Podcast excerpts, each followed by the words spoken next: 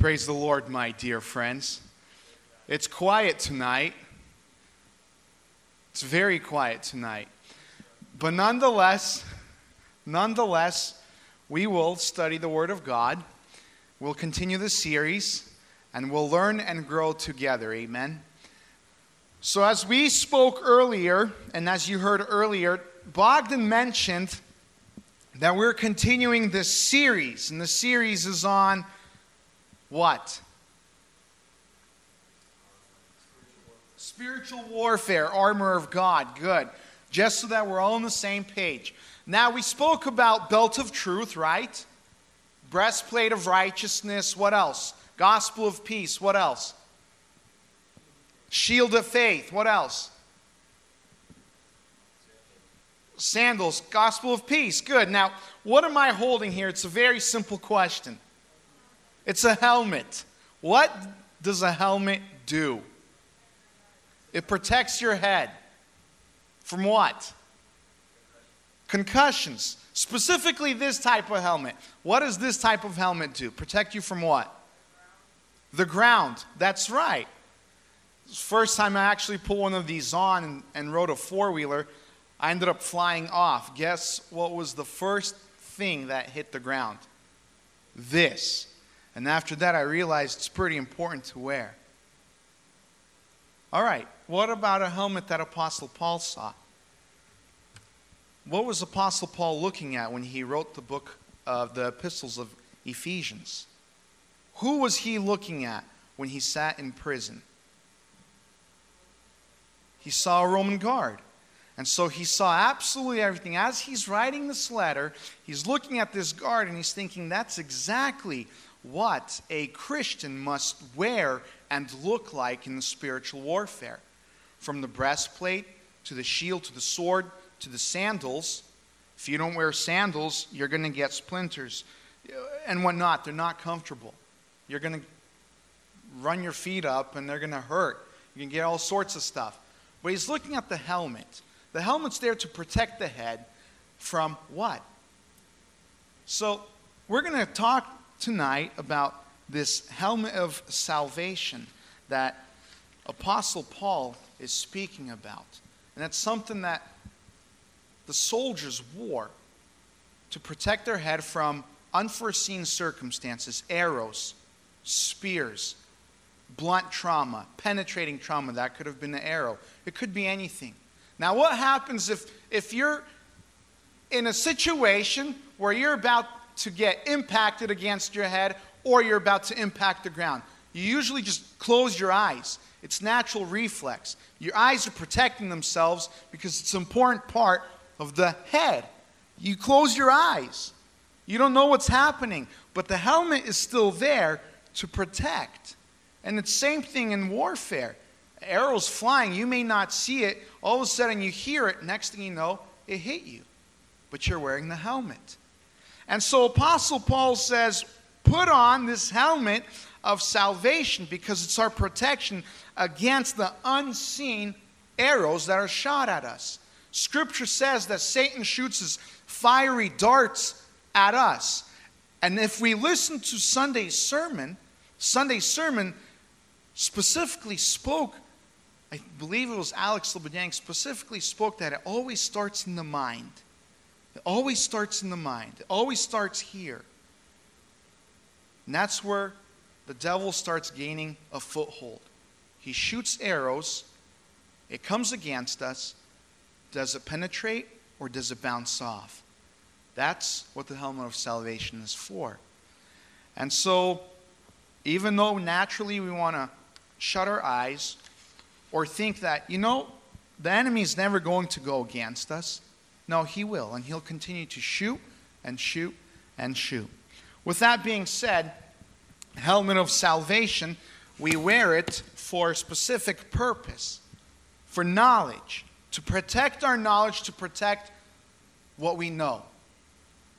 If we open up to the book of 1 John chapter 1, 1 John chapter 1 verses 1 through 4, we will read a few passages together, so if you have your Bible, please use it. If not, remember. 1 John chapter 1 verse 4.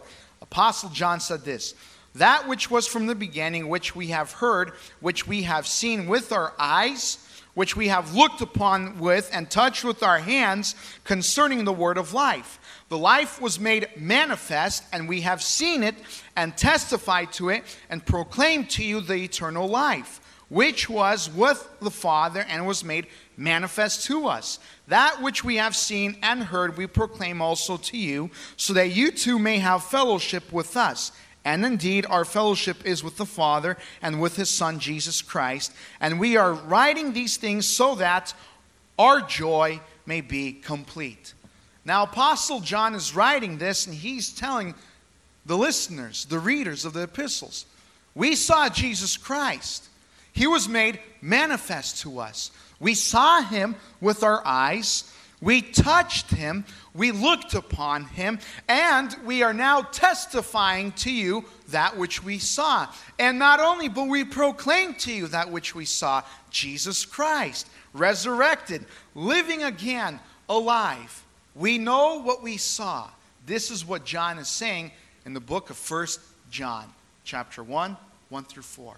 And it is not only John, but it is Peter, the apostle, and the other apostles who bore witness. They say, We were witnesses of this, and we shared with you that which we have seen, that which we know. Same thing with Peter, Apostle Peter. And the epistles of Peter wrote, We know what we saw in the mountain, and we are not making things up. We know what we saw. We saw Christ. All these apostles were so certain that Christ resurrected and lived again. They knew this, they understood this, that they all died knowing what Christ did and who he was. There are witnesses of this fact. And so it says that our joy may be complete to have fellowship that you may know. That you may know. This phrase is often requoted and quoted in Scripture when the apostles said in Scripture, that you may know. In fact, we read Isaiah 43 today, and one of the verses, I believe in verse 10, it said, that you may know. Know what? Know who? Know that God is your Savior. Know that Jesus Christ is the only one who can save you. That you may know that He is living. Just as we know, if we continue in 1 John chapter 5, verse 13 through 15, it says these words. Chapter 5, 13. I write these things to you who believe in the name of the Son of God, that you may know that you may know that you have eternal life. Underline, you may know. And this is the confidence that we have toward him that if we ask anything according to his will, he hears us. And verse 15, and if we know that he hears us in whatever we ask, we know that we have the request that we have asked of him. And so John keeps saying that you may know. And if we know, and we do know. Same thing with Isaiah 43. If we bring up Isaiah 43, he said the same exact thing. Chapter 43, Isaiah, verse this, verse 10. You are my witnesses, declares the Lord, and my servant whom I have chosen, that you may know and believe me and understand that I am He. Christ is saying, I am He. And I, I write these things and I speak to you that you may know, that you may believe. And so the question is okay, here's the knowledge. We have knowledge. We're putting on this helmet of salvation because we know something. Well, what do we know? The knowledge of salvation or to know Jesus Christ. The apostles are saying, We know and you may know all these to know Christ to know the power of his resurrection, to know the power in his name, to know Christ personally. This is the God of the Bible that we're speaking about. Christ came, made himself, and manifested himself amongst the people that they may know him, that they may know God, that they may know him at a personal level. Jesus Christ, the God that we serve and believe, he is a personal God. And he wants us to believe him and to know him. Not just know of him, but to know him. There's a difference. Let us say this example. You go towards the White House, and there's a president, President Trump. And you know him. You say, President Trump, President Trump. He doesn't react to you. But what if he knew you? And he looked at you and said, Come on inside. I'll show you the White House. And he called you by name. Well, that's a difference. Because so many people know him or know of him, but he doesn't know many others. He doesn't know you. I'm insignificant to him. But to God, when he says that you may know me, it's because he knows us. He knows everything about us, and he wants us to know him. And the apostles were so certain that Jesus Christ was the Messiah. The apostles were so certain that Jesus Christ was the Son of God, they gave up their life for him to continue writing, to continue sharing, to continue witnessing, to continue giving the testimony that they believed in Jesus Christ and spoke truly of who he is and what he did. And the story continues, the church continues, and it continues to grow. So when we're talking about putting on the helmet of salvation, we're talking about taking the helmet that Christ gives and putting it on our head. This salvation of knowing Jesus Christ. Because the New Testament teaches over and over that there is no other name which a man can be saved by. Acts 4:12, only by the name of Jesus Christ. No other name. You read the book of Revelations many books later, and it says, Salvation belongs to our God and to the Lamb. Salvation belongs to Christ. It is He who gives salvation. So, knowledge of salvation and knowing Christ, knowing His name, knowing Him personally, here's a question Do you know Jesus Christ at a personal level? Can you, in your car while you're driving, turn everything off, mute everything, and just speak with Him? Pray to Him, worship Him personally. Can you go into your own bedroom and speak to God at a personal level, just as you do with a friend? Or can you not? God is personal. And He says over and over that you may know and believe and understand that I am He. I'm your Savior. Isaiah 43, He is the only Savior who can save Israel. The only one, no other God. And this same God still speaks to us I'm the only Savior who can save you. He's a personal Savior. Do you have this knowledge of Jesus Christ, your personal Savior?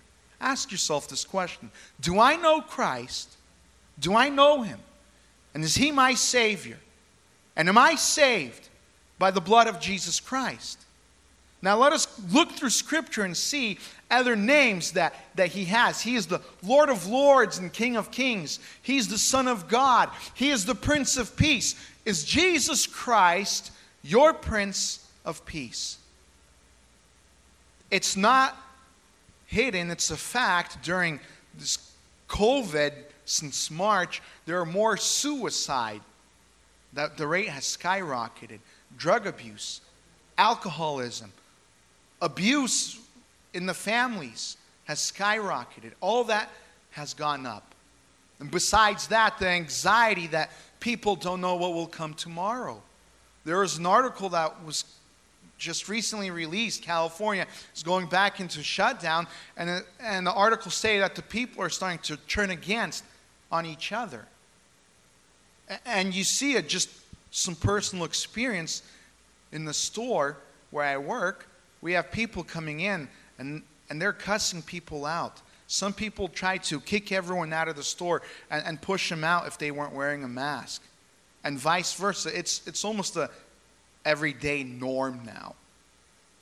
You, assault and verbal assault and so on. There's no peace. Now ask yourself the question Is the Prince of Peace residing in my heart and in my life? The world doesn't see him, the world doesn't know him, but you know him. Are you a witness of this fact? What are his other names? God with us, Emmanuel. We hear this around Christmas time. Emmanuel, we hear in the, in the songs, we sing it all the time. God with us. God's walking amongst us. The book of John, chapter 1, speaks of this. It says that God came and dwelt among us. The Word became flesh and dwelt among mankind. Mankind didn't like the light, they didn't want him. That's what John says. But Christ dwelt among man, Emmanuel. He came in the flesh, the Word of God. That is his other name. And Scripture teaches that we need to know of Christ and know Christ. And there's a few things that we must understand concerning Jesus Christ. That he, being God, emptied the form, emptied himself, and became a servant. He took on the form of man. This is what the book of Colossians, the book of Philippians teaches. Even though he knew the form of God, he emptied himself and took on the form of man. He emptied himself and went to the cross. He became a man. Colossians teaches that the fullness of God was pleased to dwell in him. The fullness of God resided in Christ. We look at the Gospels, we see Christ. He was man. Why? Because he wept. We know he was man because he wept. He slept. He was hungry. He had emotions just as every other human being on this planet. He had anger when he turned over the tables. He had joy. He had peace. He had sorrow. He had sympathy. He had all these emotions, these traits that we human beings have. Yet he was also God. And we know he was God looking through the Gospels. He controlled the weather, and the, and the weather listened. He, didn't, he never didn't allow a person when they worship, when the person came and worshiped him and bowed down at his feet, he never said, Don't worship me. You can't do that. All the angels and all of the Bible said, Do not worship me, worship him. Christ never forbid them, he allowed it. What person allows worship towards themselves? Christ did because he was God. He forgave people of their sins we can't forgive people of their sins. We can forgive when we're sinned against each other, but we can't forgive a person their sins that they committed against God. Christ forgave them. He performed miracles. He gave sight to the blind. The mute spoke. The deaf heard. And every time he did one of these miracles, it was always differently. Somebody had to go wash in there. Sometimes he just spoke. Sometimes he was miles away, and that is command or the person's faith. He allowed it to happen. He was man, yet he was God. And so we understand and know that Christ came in the flesh. John says that the Word of God came down, became flesh. He dwelt among us. When you read through the book of Hebrews, you hear and you see this, this oftentimes or throughout the other epistles, uh, Peter while he was in the days of his flesh. In his flesh, he offered prayers and groans.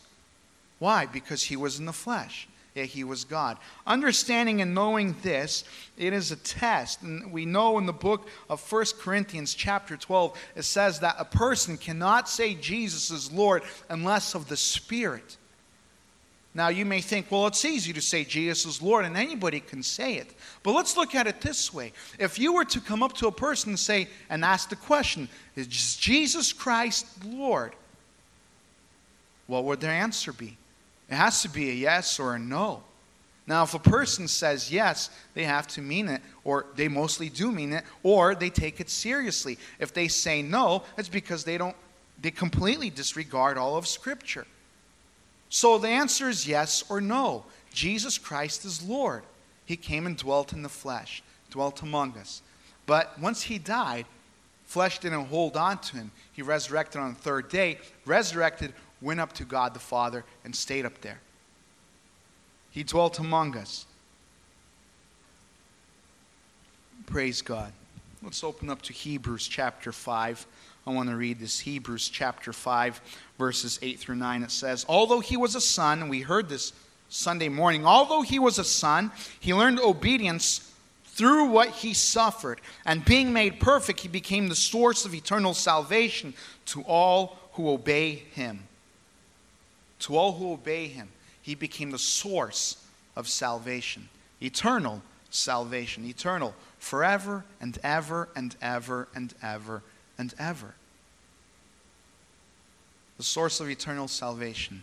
Praise God.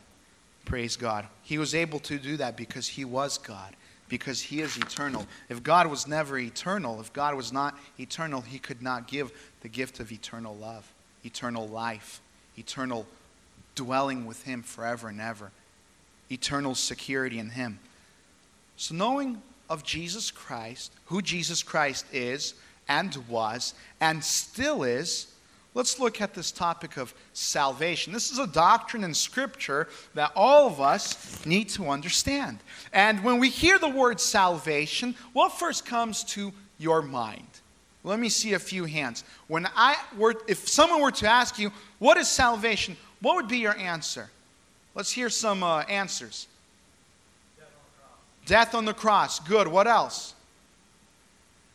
What is salvation? Let's hear from this side. What is salvation?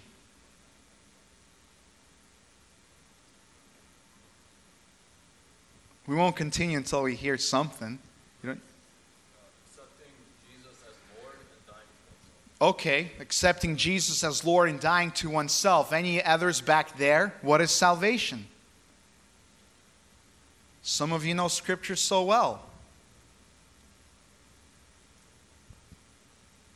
I don't hear anything. You can say it out loud. What is salvation? What is it? Being saved. Okay, good. What about on this side towards the back? What is salvation? Somewhere to ask you, what is salvation? Grace, good. Saved from what? Grace for what? Our sins, eternal death. What else?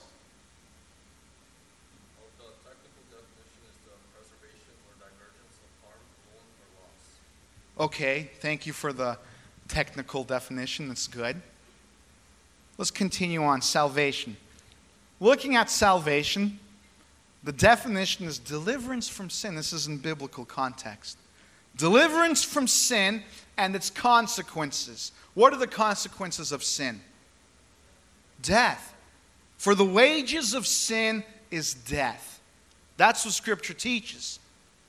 The wages of sin is death. All right. In order to understand salvation, we first must understand what sin is. It's as basic, but at the same time, it's not. It's very complex.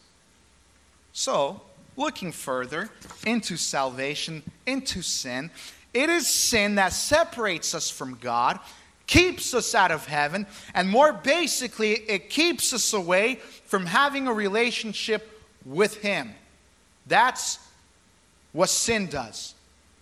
Now, God is holy, and holy is anything to do that is completely separated from sin. God is holy, and the book of James, I believe, says that God cannot tempt you. He is holy, He is without sin, He knows no sin. So God is holy. Jesus Christ is holy. Looking at Christ Jesus as He walked on earth, He was holy, completely blameless, never sinned. The only human being who never sinned on earth. All right. In order to be saved, what does that mean? Rescued from the consequences of our sin. We need to make a decision to accept Jesus Christ as personal, personal Lord and Savior. Not the God of your dad, not the God of your mom, not the God of pastors, your God. Your God, personal, Jesus Christ. Here, let me share a, a, testimony, a story. A few weeks ago, I was working on Saturday. It was around 1 to 2 o'clock in the afternoon, and I was somewhere in the back. I was asked, Hey, there's somebody here who wants to talk to you. Sure. Send him to the warehouse. I go into the warehouse. This person, he looks pretty cool. He comes into the warehouse, necklace, you know, just the whole thing, right? And he has a train of people, like four or five people. And I come out, I kind of look like a scrub, you know, shorts, shirt, whatever. I was in the cooler for a few hours. So I said, let's go into the warehouse. Let's, let me just talk to you and whoever else, your friend. He comes in and, and they're talking and they're trying to sell me some sort of product.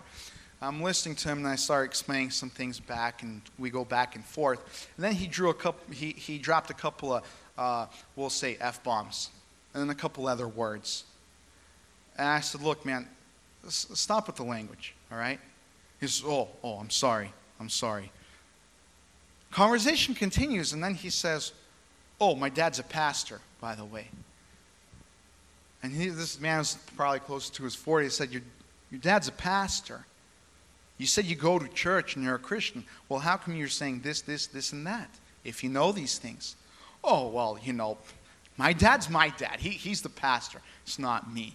I said, But don't you go to church? Yes. Don't you believe? Yes. So then why? Why are you doing it or saying these things? Well, I, I guess you got me there. I guess you got me there. I said, Look, if your dad's a pastor and serves Christ and you know everything about Christ, why don't you as well?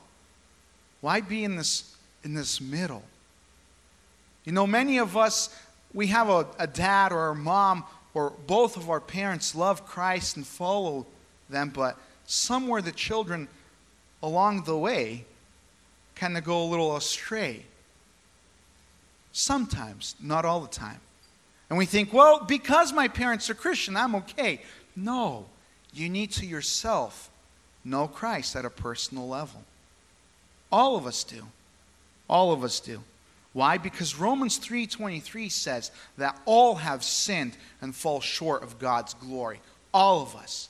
It's not just me, it's not just you, it's not just someone else. All of us have sinned before God. And all of us were supposed to go towards hell. But you see, Jesus Christ made a way.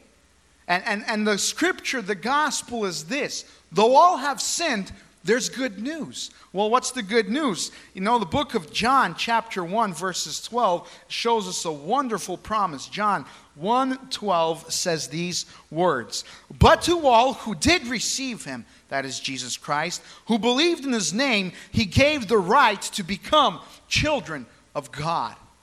If you believed in him, you have the right to become his child. Well, what about John chapter 5, 24? It says these words 5 24. Truly, truly, I say to you, whoever hears my word and believes him who sent me has eternal life, and he does not come into judgment, but has passed from death to life. How simple. All you must do is believe. Believe Jesus Christ and listen to his word, and you're saved. You're saved. Pass from judgment, from death into life. Well, what about 1 John 5:13? That's what we read earlier. 1 John 5:13 says this, I write these things to you who believe in the name of the Son of God, that you may know that you have eternal life. You believe in the Son of God, you have eternal life. And so, even though all have sinned, you see, Scripture gives us hope because, because it's been spoken to us and it is written in God's Word that I will never leave you nor forsake you. He tells us of our condition where we are, but He always gives us a way out. He gives us hope, He gives life, the promises that are written in His Word. So, okay, knowledge of Jesus Christ, knowing Jesus Christ, who Jesus Christ is, knowing that we have sinned and fallen short of his glory, Jesus Christ himself came to this earth and fulfilled one thing, this long word called propitiation. Now, who's read it in Scripture before? Please raise your hand. Praise God. We've read it. Propitiation really means satisfied or appeased God's wrath. Now, God's wrath is towards us, children of mankind because we are disobedient by nature. By nature, we are born with a sinful nature and have this bent capacity to always want to sin. But Jesus Christ came on this earth and he died on the cross so that when he was on the cross, the wrath of God was satisfied. There's this famous song that's been going around for some years the wrath of God was satisfied. And that's what happened. That's the fulfillment of Isaiah 53. It pleased God to crush him. How could it please God to crush his only son? It pleased God to crush him in order for that many more to come. That's what it was. So God's wrath was satisfied when Jesus Christ died on the cross. It is God who was satisfied that what Christ did on the cross completely paid for sin. In the Old Testament, a blood sacrifice was always required. It was either a goat or a lamb, always. There was some sort of sacrifice, and there was shedding of the blood. Without shedding of the blood, it is impossible to forgive. That's what Hebrews says. But Christ came, and he was the sufficient sacrifice, the Lamb of God, who was slain, killed, shed his blood, and appeased God's wrath. He was the lamb that was spotless, blameless. He was without blemish. He was without any broken bones. He was perfect. He was sinless. You see, if some of us went on the cross, we would never be able to appease God's wrath for all mankind because we've sinned. But Jesus Christ is blameless. And so he was the propitiation of our sin. Hebrews 2 17 says this. Hebrews 2 17 says this. Therefore, he had to be made like his brothers in every respect, meaning Christ became man, so that he might become a merciful and faithful high priest in the service of God to make propitiation for the sins of the people. For our sins, once and for all, God's wrath is satisfied. Once and for all, the sacrifice that was done on the cross by Jesus Christ was enough. No more blood from goats or rams, because Jesus Christ himself, the high priest, went by his own blood, his own life, that he may be the propitiation of our sins. You see, when Jesus Christ did that, he appeased the wrath of God. And that is why John says, All those who believe in him, who believe in him, have passed judgment to life. From judgment to life. If you believe in Jesus Christ, there is no more judgment upon you because you are covered by the Lamb. You are covered by the blood of Christ. And if you are covered and you believe in Jesus Christ, there's no more judgment on you. You're saved because Christ fulfilled his work on the cross. Let's take a look at this example right here. When we're looking at this picture, there's a great chasm. It's impossible for us to reach to the other side. It's impossible for us to get to know Christ. It's impossible for us to come to the Father but by Jesus. But by Jesus. Hebrews teaches that He made it possible by His own flesh. He took down that curtain and He made a way to God the Father. And that is only through Christ Jesus. Hallelujah. It is His grace and His mercy not what we did, not what we can ever do, but, but it is Jesus Christ because he became the propitiation of our sins. 1 John 4:10 teaches this. 1 John chapter 4 verses 10 says these words. In this is love, not that we have loved God, but that he loved us and sent his son to be, to be the propitiation for our sins. He was the propitiation for our sins because he first loved us. While we were still sinners, he died for us. He loved us before we loved him because it is he who gives us love and the ability to love him and love our brothers and sisters. Well, Propitiation is not the only thing that Jesus Christ did on the cross. It is not the only topic within the topic of salvation. There is another word reconciliation. We look at reconcile or to be reconciled. What first comes to your mind? If I were to say, Are you reconciled with your brother or are you reconciled with your sister? What, what's your answer? What, give an example to make peace. Can I get two volunteers? It'll be quick. Two. All right, come up. Come up, Yulia. Come up. Come up. One more. One more. All right, come up, young man. What's your name? Uh, David. I was going to have my sister. That's all right, David. Come up. God bless you. That's okay. We're going to show an illustration of what it means to be reconciled. Okay, so these two are brother and sister in Christ. That's what they are. Guess what? He said some bad things against her. She said some bad things against him. All right? So they fought. That happens. Walk away from each other. All right, now stop. Stop. Their conscience is getting to them, which is good. Now come back to each other and shake each other's hands. Say, God bless you. All right, praise God. They reconciled.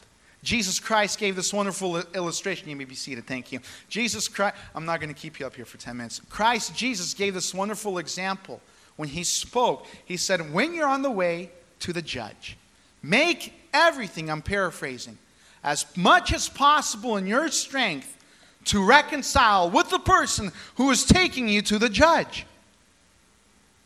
Because if he takes you to the judge and you're standing before the judge, you can't reconcile with anyone. And then the judge will throw you over to the guard, and the guard will throw you over into prison, and then you'll be in there, and you won't come out until you make your payment full, until you reach it. When we look at that illustration, we are on the way to the judgment. We are on the way to stand before the Almighty God and judgment. Christ made a way, He's standing there. Should we reconcile with Him? Absolutely.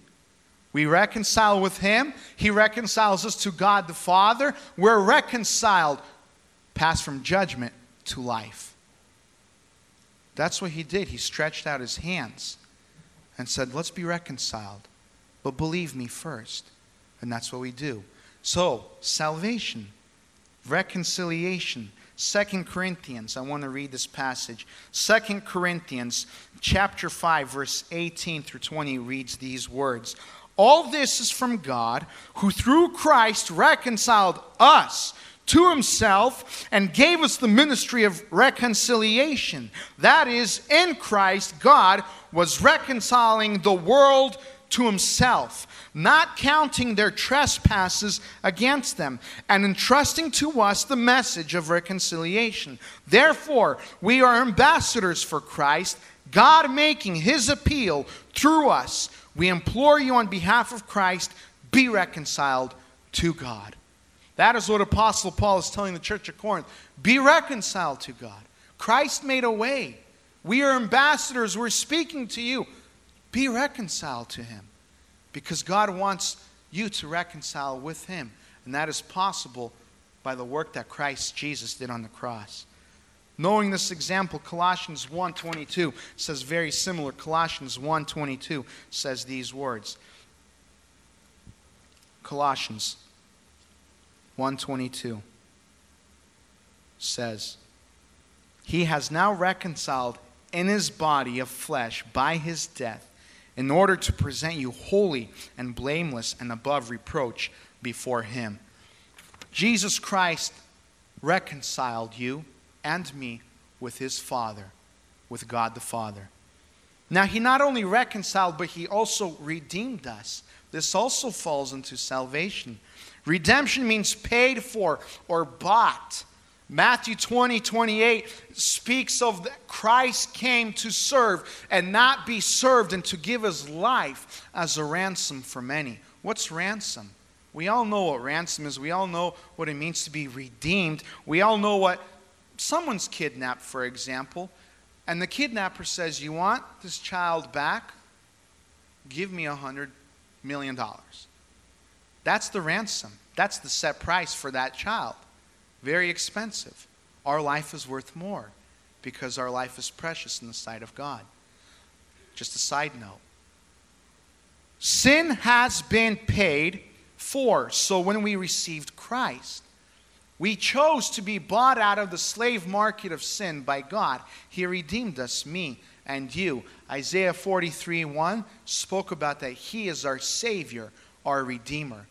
When we say, Lord, I believe in you, I confess my sin, and I profess you as my Lord and Savior of my heart and of my life, what we're doing at this moment is we're surrendering ourselves, our lives, and saying, Lord, you redeemed me.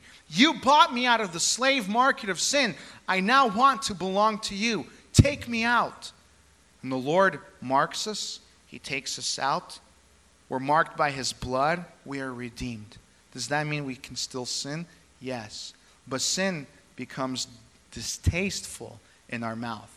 We start to hate sin. We look at former life and we say, No, that's not for me. I'm in Christ now. I've been redeemed. I've been purchased. I belong to Him. I'm His child. He bought me by His blood. Scripture teaches that you were bought at a very heavy price. You are not your own. Therefore, honor God with your body. We are bought at a price. Me and you, we now belong to God the Father. We belong to Almighty God, the King of Kings and Lord of Lords. We are His children. And He marked us and paid for us and bought us and said, You're now mine. You're redeemed. I paid for you by my own blood. This is what Scripture teaches. He bought us. No one else. No one else. There was one time, I want to share this illustration. A Christian man was debating with a man who was a Satanist. And after much going back and forth, the Christian man looked at him and said, Does Satan, your master, love you? Does he love you?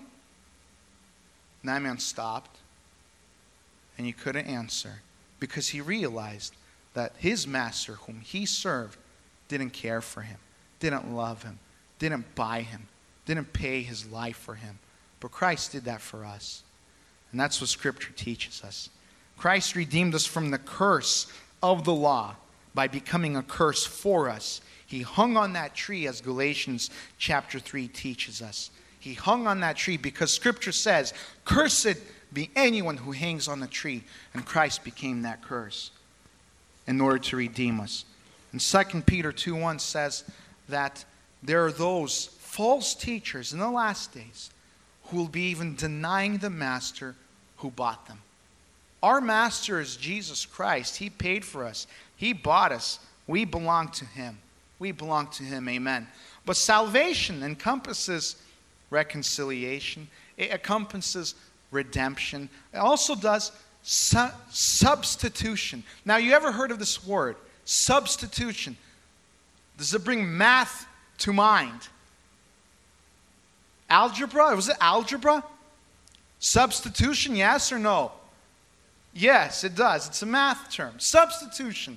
You see, this is a wonderful example of what happened on the cross. Christ Jesus went on the cross instead of us. He took our place. And as Matthew 20, 28 says, He gave his life as a ransom for many. He came to serve, not to be served. We like to be served sometimes, but Christ came to serve.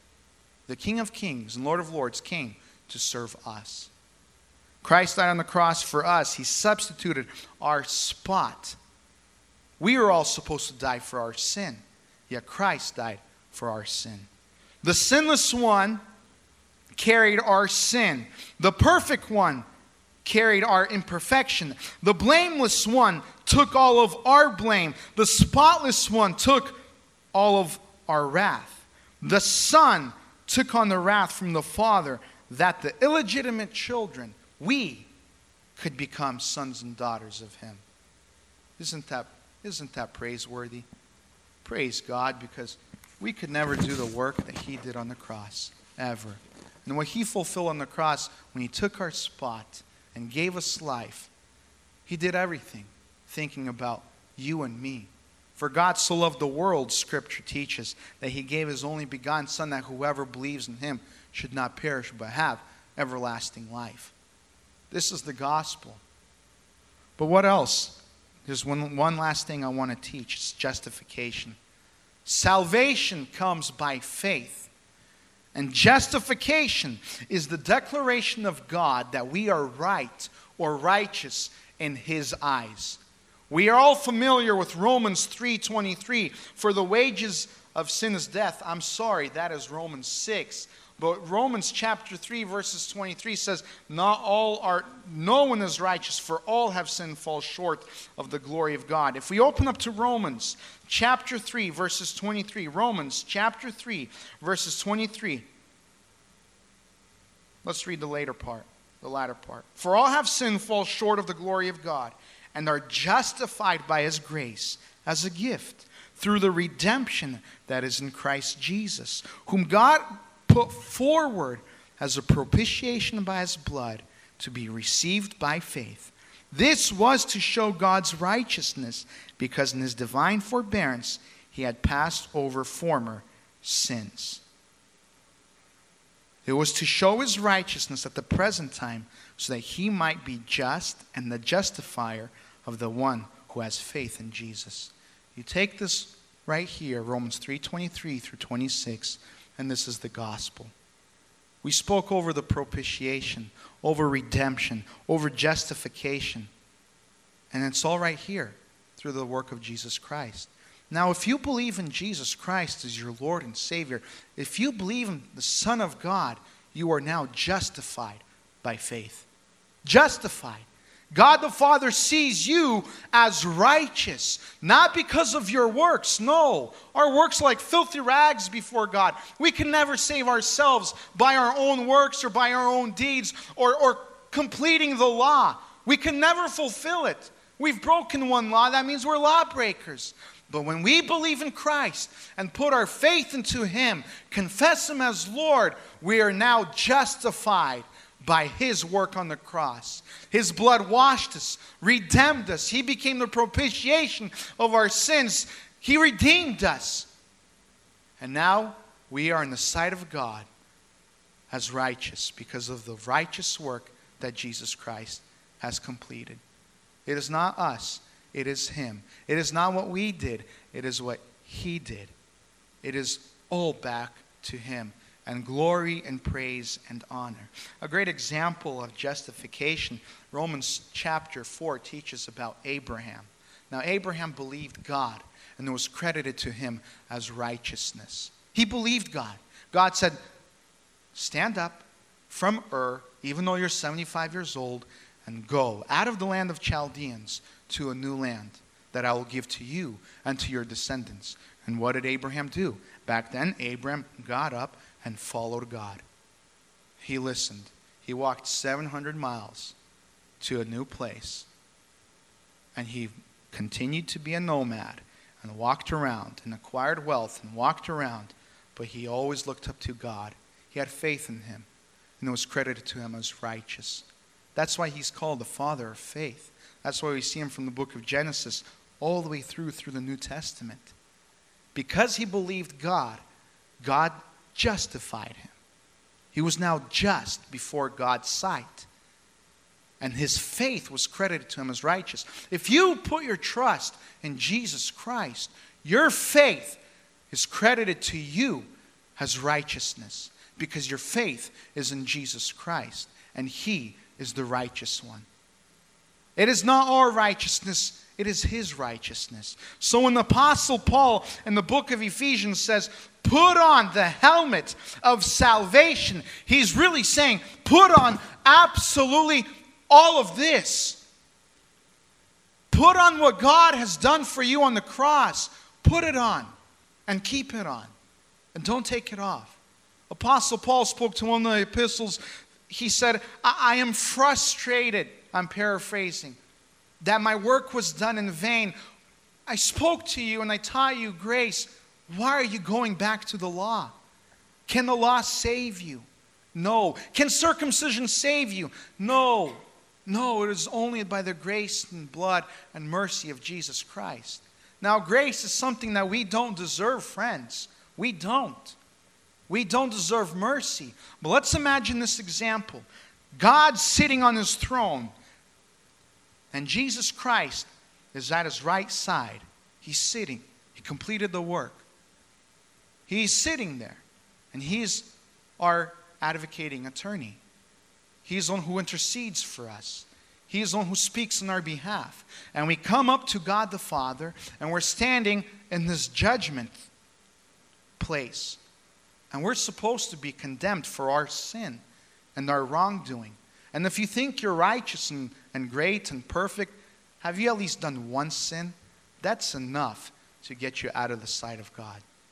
That's scriptural. But then Christ Jesus stands up, he clothes us with white clothing, and we're marked by his blood. We're saved, we're redeemed. All of a sudden, we're made righteous.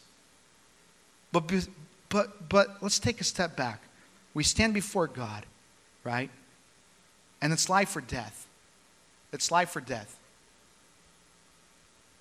And God extends us His mercy by giving us life. And then, furthermore, He says, Here's grace to you. Here's new clothes.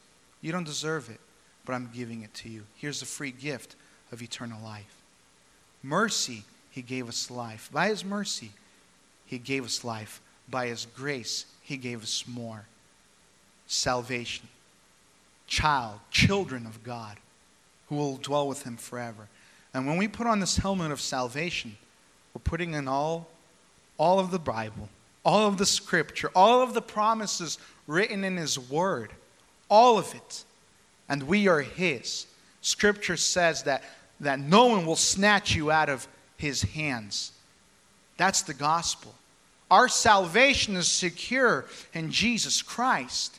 Our salvation can be trusted in the hands of Jesus Christ, and our lives can be trusted fully in Him because of everything He did on the cross. I want to end with a short story I read from the, from the magazine Voice of Martyrs. It was exactly this one, and if you can just listen and, and pay attention, I want to read to you a short story about a, a woman named Aisha Granger. Now, please follow along. Aisha Granger is not your typical seminary student. She's 43, a divorced mother of two children, and she's Fulani, a member of the predominantly Muslim nomadic tribe spread across West Africa. Her journey started with a desire to learn. I really wanted to go to school, Aisha said, but growing up in the Muslim environment as a Muslim girl, your orientation is toward growing up and being a good Muslim a good mother. Aisha followed cultural norms by marrying at age 18 and giving birth to her first child a year later. As a young woman, she studied at the College of Islamic Studies in Baki State and became a state representative for the Federation of Muslim Women. She even converted her living room into a mosque where women could pray, since Islam does not allow women to mix with men women to mix with men for prayer at the community mosque. I used to be a very fanatical Muslim, she said. We were taught that Christians are infidels and we should not befriend them. We should not listen to them because they are not worshippers of Allah. We were always encouraged to stay away from Christians because they will make us turn away from our faith. Then she heard God speak. When Aisha was in her 20s, she suffered from debilitating migraine headaches. She tried all the remedies offered by traditional healers, but nothing helped. As a last resort, she was told to recite a Quranic passage four times before slaughtering four rams. If that did not work, the healer said, she would die. When the sacrifice failed to help, Aisha concluded that she was about to die. In desperation, she decided to perform one last prayer. So she went to the bathroom to perform her ritual washing. Before she could complete this final work, however, she dropped to the floor. Aisha sensed a voice saying, I want you to worship me. She knew enough about the Christian faith to realize this still small voice had to be the God of the Bible who interacts on a personal level.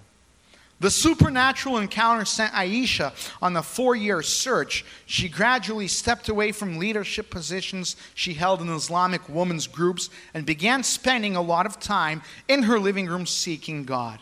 Although she knew how much she stood to lose if she chose the infidel's God over the religion of her people, she could see that Jesus Christ offered something different. I have never heard of salvation before in Islam, she said. There's nothing like that. Your salvation is only by your good deeds. Even then, Allah will decide whether you go to paradise or not. There is no assurance. As she studied the Bible and attended church, Aisha discovered that Jesus Christ had already accomplished everything necessary for her salvation on the cross. She simply needed to place her faith in his righteousness to gain freedom from the curse of the law. Soon, Aisha was ready to tell her husband, about her new faith. And I'll end there. A story that took place and it continues to. She's still there in that place where she lives, in that Muslim world. But she understood the law. She understood that if she puts her faith in Jesus Christ, He gives something different that nothing else can or no one else can. And as soon as she understood grace and mercy and the righteousness that comes from Christ, that is in Christ, and the work done on the cross for our salvation, she accepted him. Uh, friends, ask yourself the question Do I know Jesus Christ as my personal God? Can I take the helmet of salvation and put it on and keep it on? Because once I do, I'm fully assured that I have salvation. Hallelujah. Ask yourself Am I wearing this helmet? Am I holding on to Christ? And is He holding on to me? Because He does. He gives us assurance that we're saved and we're going to live with Him for eternity. Examine your life. Examine what you think. Examine what you do and what you believe in. And believe Jesus Christ as the Son of God. And your faith will credit to you as righteousness. You'll be justified by faith and you'll be saved. Only, only through the work of Jesus Christ and by Jesus Christ. Amen. Let us all stand for prayer, and I'll end there.